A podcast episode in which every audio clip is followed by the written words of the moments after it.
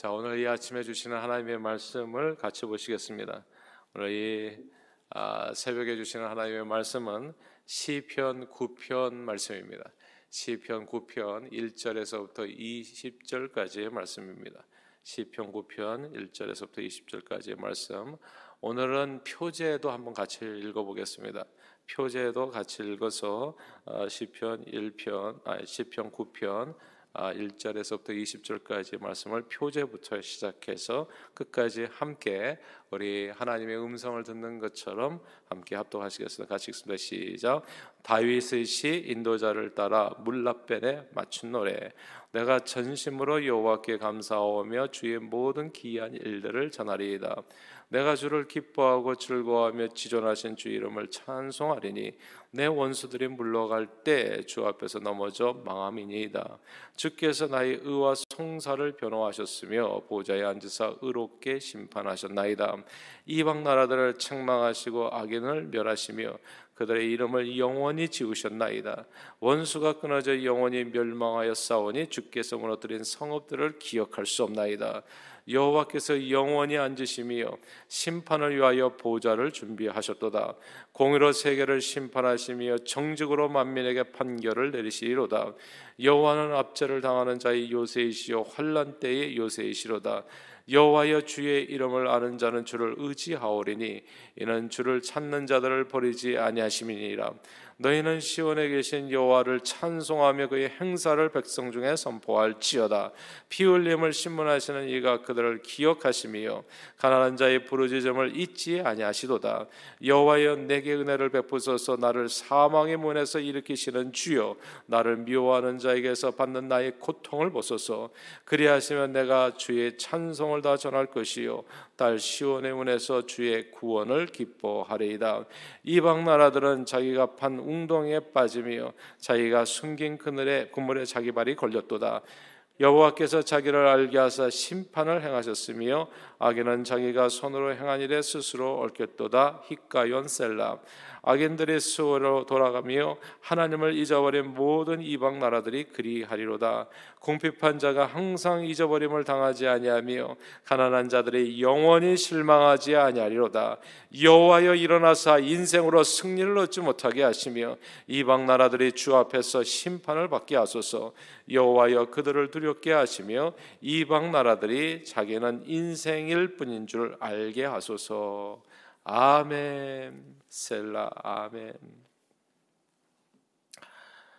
아, 이 많은 구약 학자들의 견해에 따르면 오늘 본문 시편 9편과 아, 시편은 시편은 9편과 아, 바로 이어지는 시편은 원래 한 권이었다는 것이요 하나였는데 둘로 나뉘어졌다 합니다. 왜냐하면 이거 한 권이었다고 믿어지는 이유가 여럿이 있는데 이제 히브리어 알파벳 순으로 알레벳, 김물, 달렛 이런 식으로 알파벳 순으로 시작하는 이 문장이 구편하고 시편에 이제 연결되어 있다는 것이죠.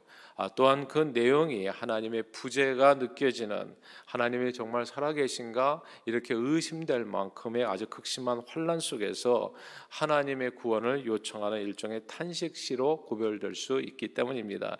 아, 그러나 이 시편의 배경은 다른 시편들처럼 정확히 알 수는 없습니다. 그런데 이 시편의 표제어를 통해서 아, 최소한 우리가 얼마나 다윗이 어려운 상황에 처해 있는지는 어렴풋이 짐작할 수 있습니다. 이 시편 9편의 표제어는 다윗의 시 그리고 인도자에 따라 문답변에 맞춘 노래 아, 이렇게 되어 있습니다.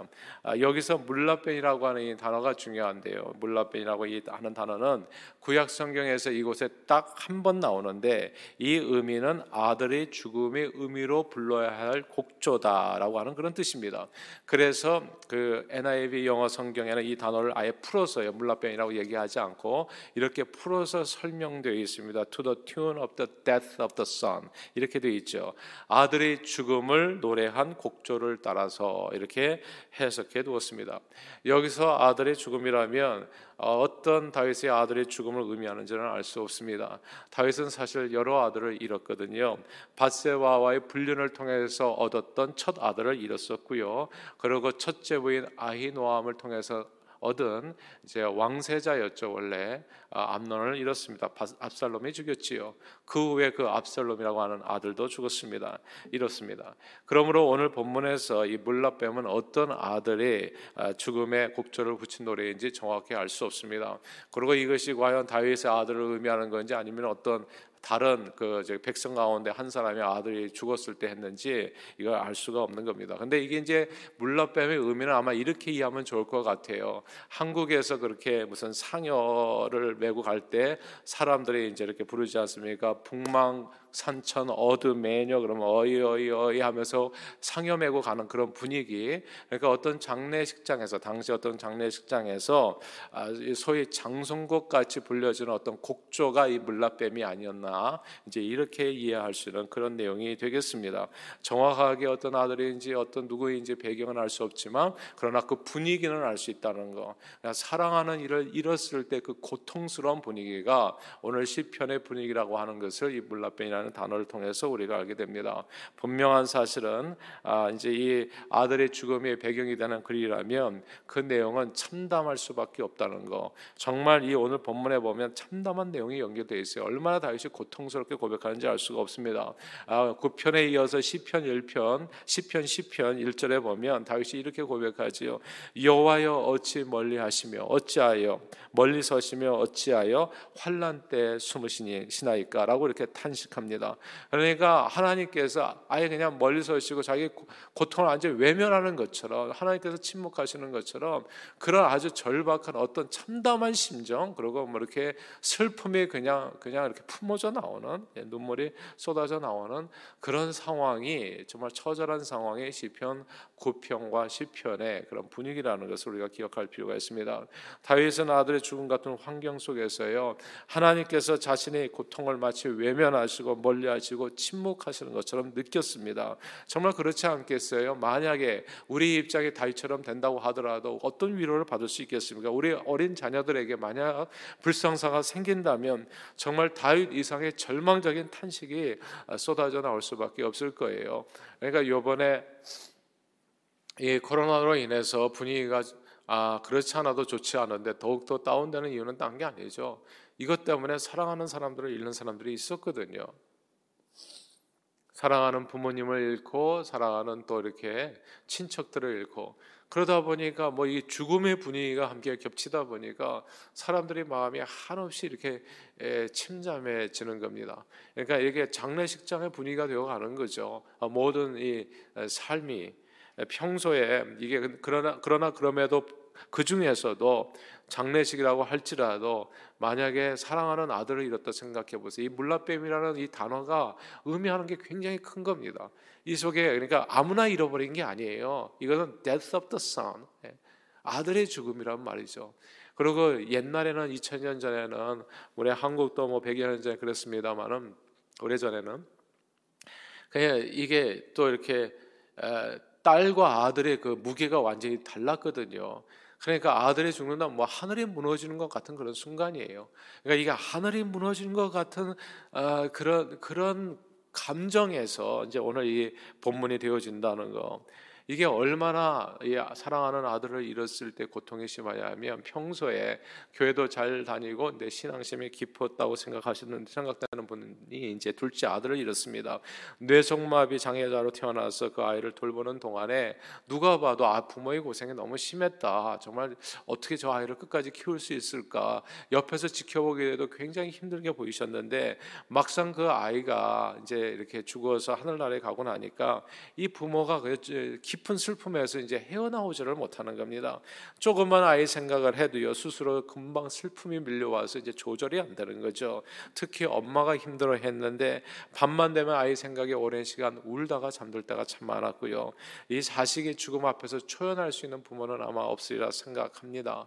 오늘 이 시편 9편이 이 물라변에 맞춘 노래입니다. 아들의 죽음의 배경인 노래이지요. 이제 보통 그리고 노래는 이 가사에 곡을 붙여서 거쳐서 완성됩니다. 이게 사실 우리가 시편을 이렇게 평면적으로 읽다 보니까 이 감정이 잘안 와요. 그렇죠? 이렇게 쭉 오늘도 읽어봤는데 그 슬픔이 전달되지는 않잖아요. 어 이게 뭐지 무슨 얘기지? 이제 이렇게 하면서 듣는 거죠. 그러나 만약에 이 시편의 물라뱀이라는 곡조가 정말 살아서 우리가 그 곡조가 뭔지는 모르지만 뭐 우리 우리 장성곡을 어느 나라 사람들이 알겠어요. 헤디야 무슨 북망삼천 올라가세 우리 부르는 그 특별한 곡조가 있잖아요. 그 곡조를 아는 사람이 어디 있겠어요. 근데 이게 뭐 이제 가면 언제 오나 이렇게 한 산문으로 쓰면은 이걸 뭐 감정이 안 오거든요.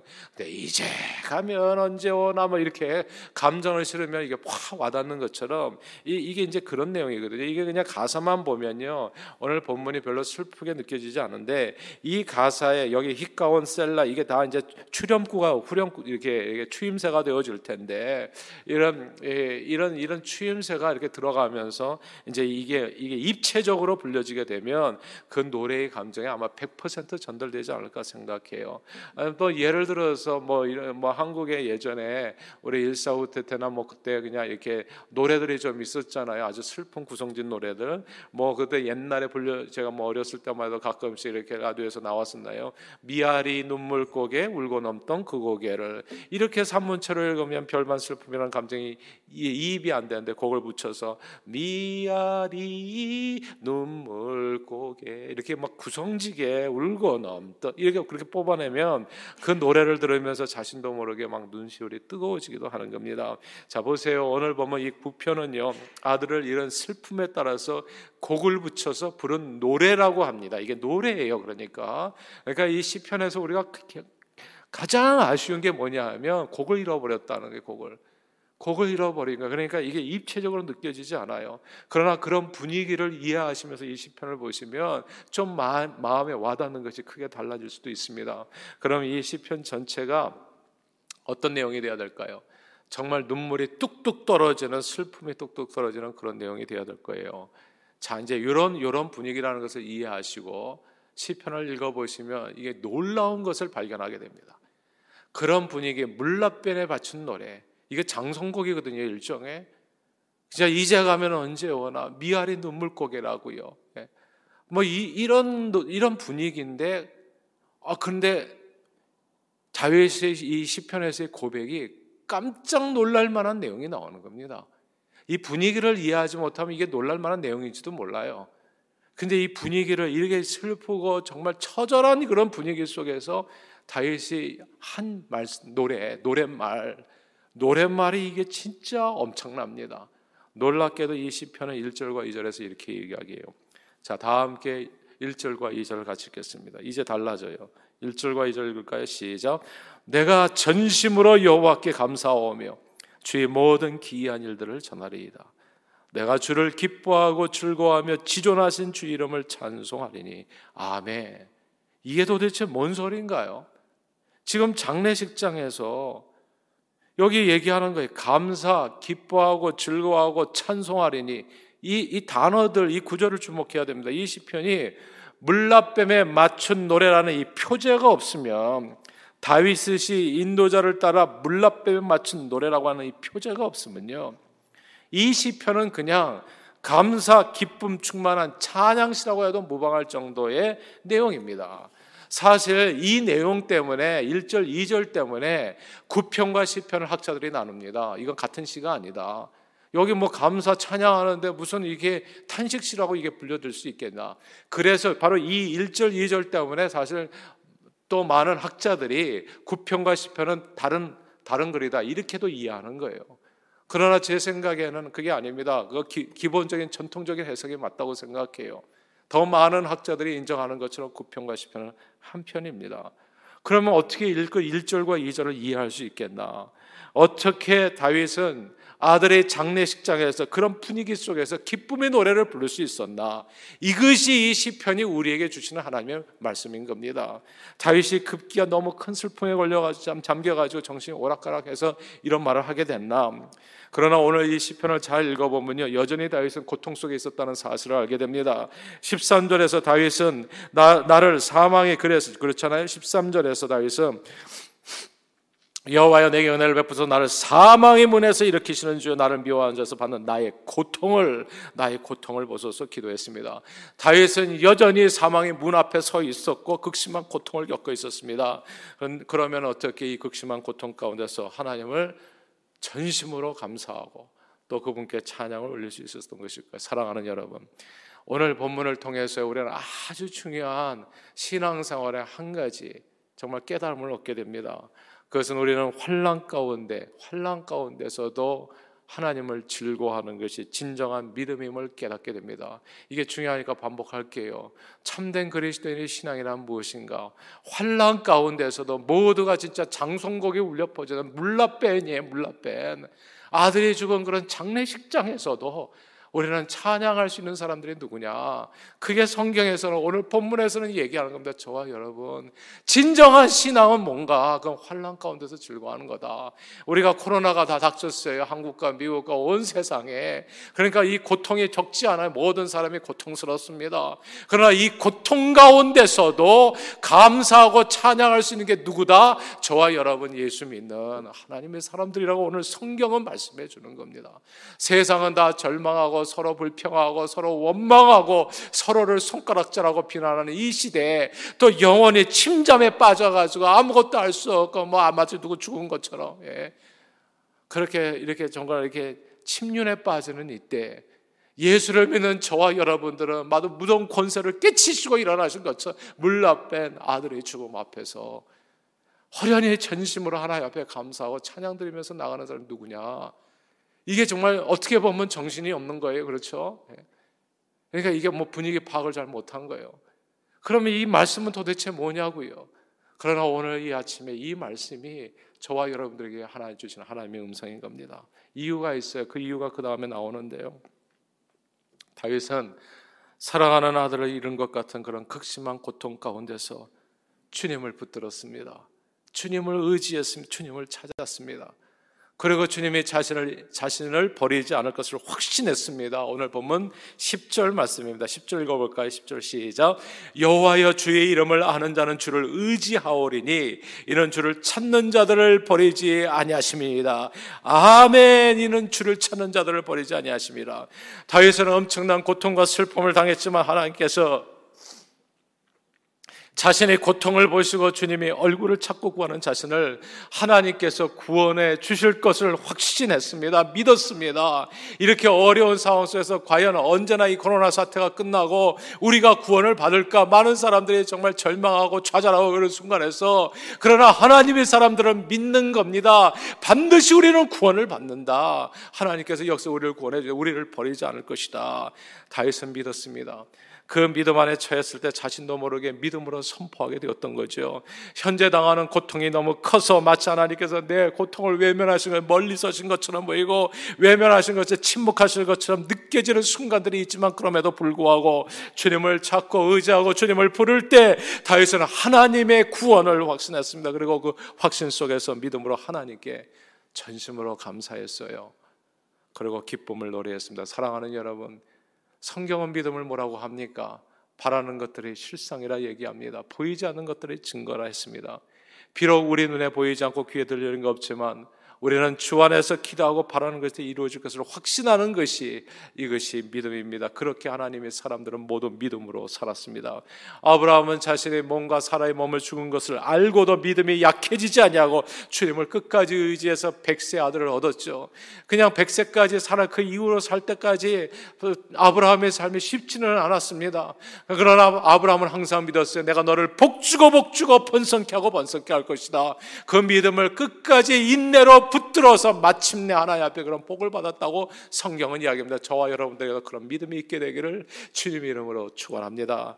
예글 시절에서 피난 시절에서 아내 사라를 빼앗기는 바로 왕에 빼앗기는 수목까지 당했지만 저는 하나님의 선하심과 인자하심을 믿어 의심참으로 오히려 아내를 구하고 재물까지 하는 축복을 누리게 됐습니다. 그런데 성경을 보면요 아브라함만 이렇게 이런 삶을 살았던 게 아닙니다. 아브라함, 이삭이 하고 다 험한 험악한 세월을 보냈습니다.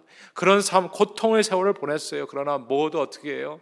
믿음으로 승리했습니다. 그 가운데서도 주님을 찾았지요. 주님을 의지했지요. 그리고 주님께서 자신들을 버리지 않을 것으로 확신했지요. 그 믿음으로서 달려갈 때 저들은 믿음으로 다 승리했습니다. 그러므로 성경은 믿음이 없이는 하나님을 기쁘시게 할 수 없다고 말씀했습니다. 그리고 하나님께 나아가는 자는 반드시 그가 계신 것과 그에게 나아가는 자에게 상 주시는 이심을 믿어야 할지니라 말씀했습니다. 오늘 본문에서 다윗은 바로 이 믿음을 가지고 있 었습니다. 하나님께서 계신 것과 그분께 나아가는 자에게 반드시 주님께서 구원의 은총을 베풀어 주심을 확신했습니다. 사랑하는 여러분, 이 믿음이 있으면 범사에 감사하는 줄 믿습니다.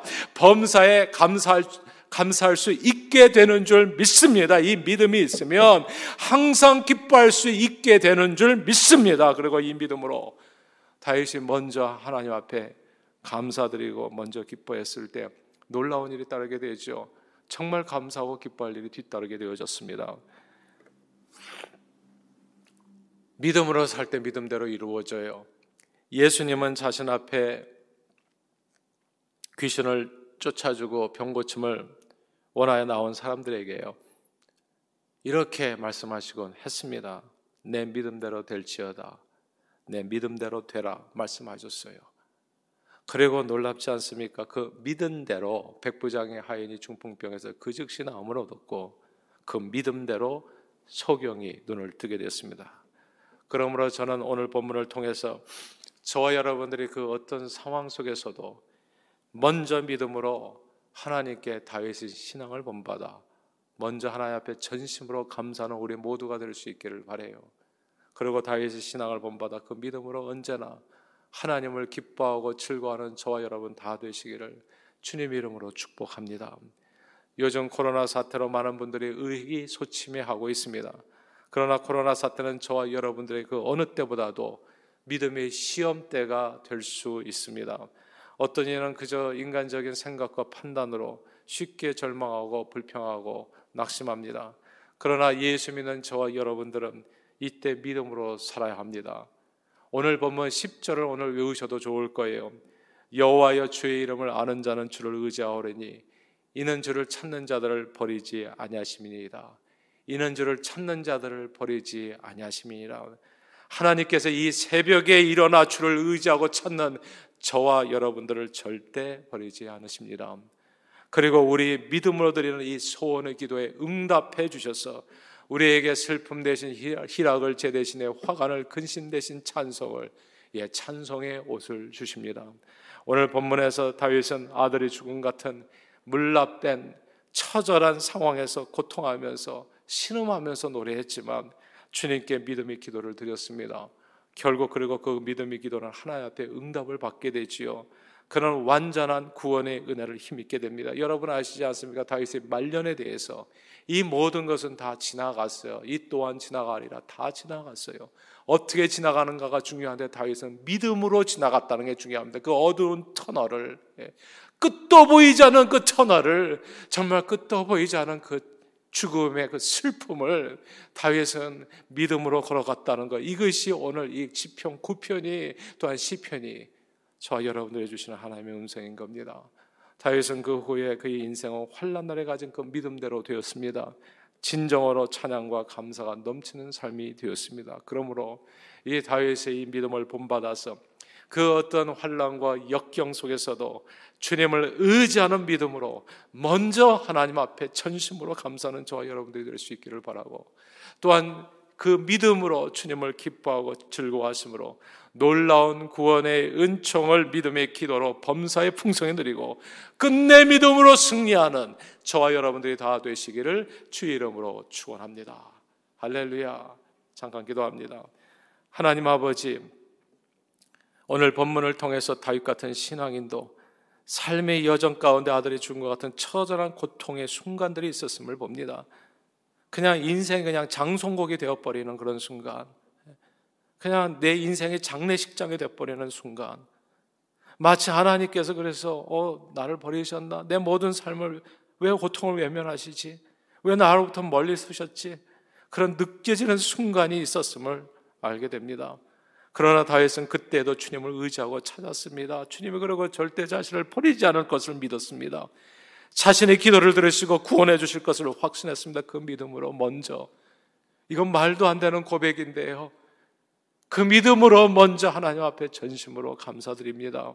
그리고 그 믿음으로 주님을 기뻐하고 즐거워했습니다. 그때 하나님께서는 다윗의 믿음대로 그에게 구원의 은총을 베풀어 주셨습니다. 사랑해 주님. 우리도 이 다윗의 신앙을 본받게 해 주세요. 다윗의 신앙을 본받아 그 어떤 어려움 속에서도 낙심하거나 절망하지 않고 더욱 주님을 의지하고 주님을 찾으며 반드시 예수 이름으로 승리할 것을 믿는 믿음으로 먼저 주님께 감사드리고 주님을 기뻐하는 저희 모두가 되도록 은혜 내려 주옵소서. 그리고 그 믿음으로 주님께 기도드리게 해주셔서 하나님의 구원의 은총을 범사에 온전히 누리는 저희 모두가 되도록 축복해 주옵소서. 예수 그리스도 이름으로 기도하옵나이다. 아멘.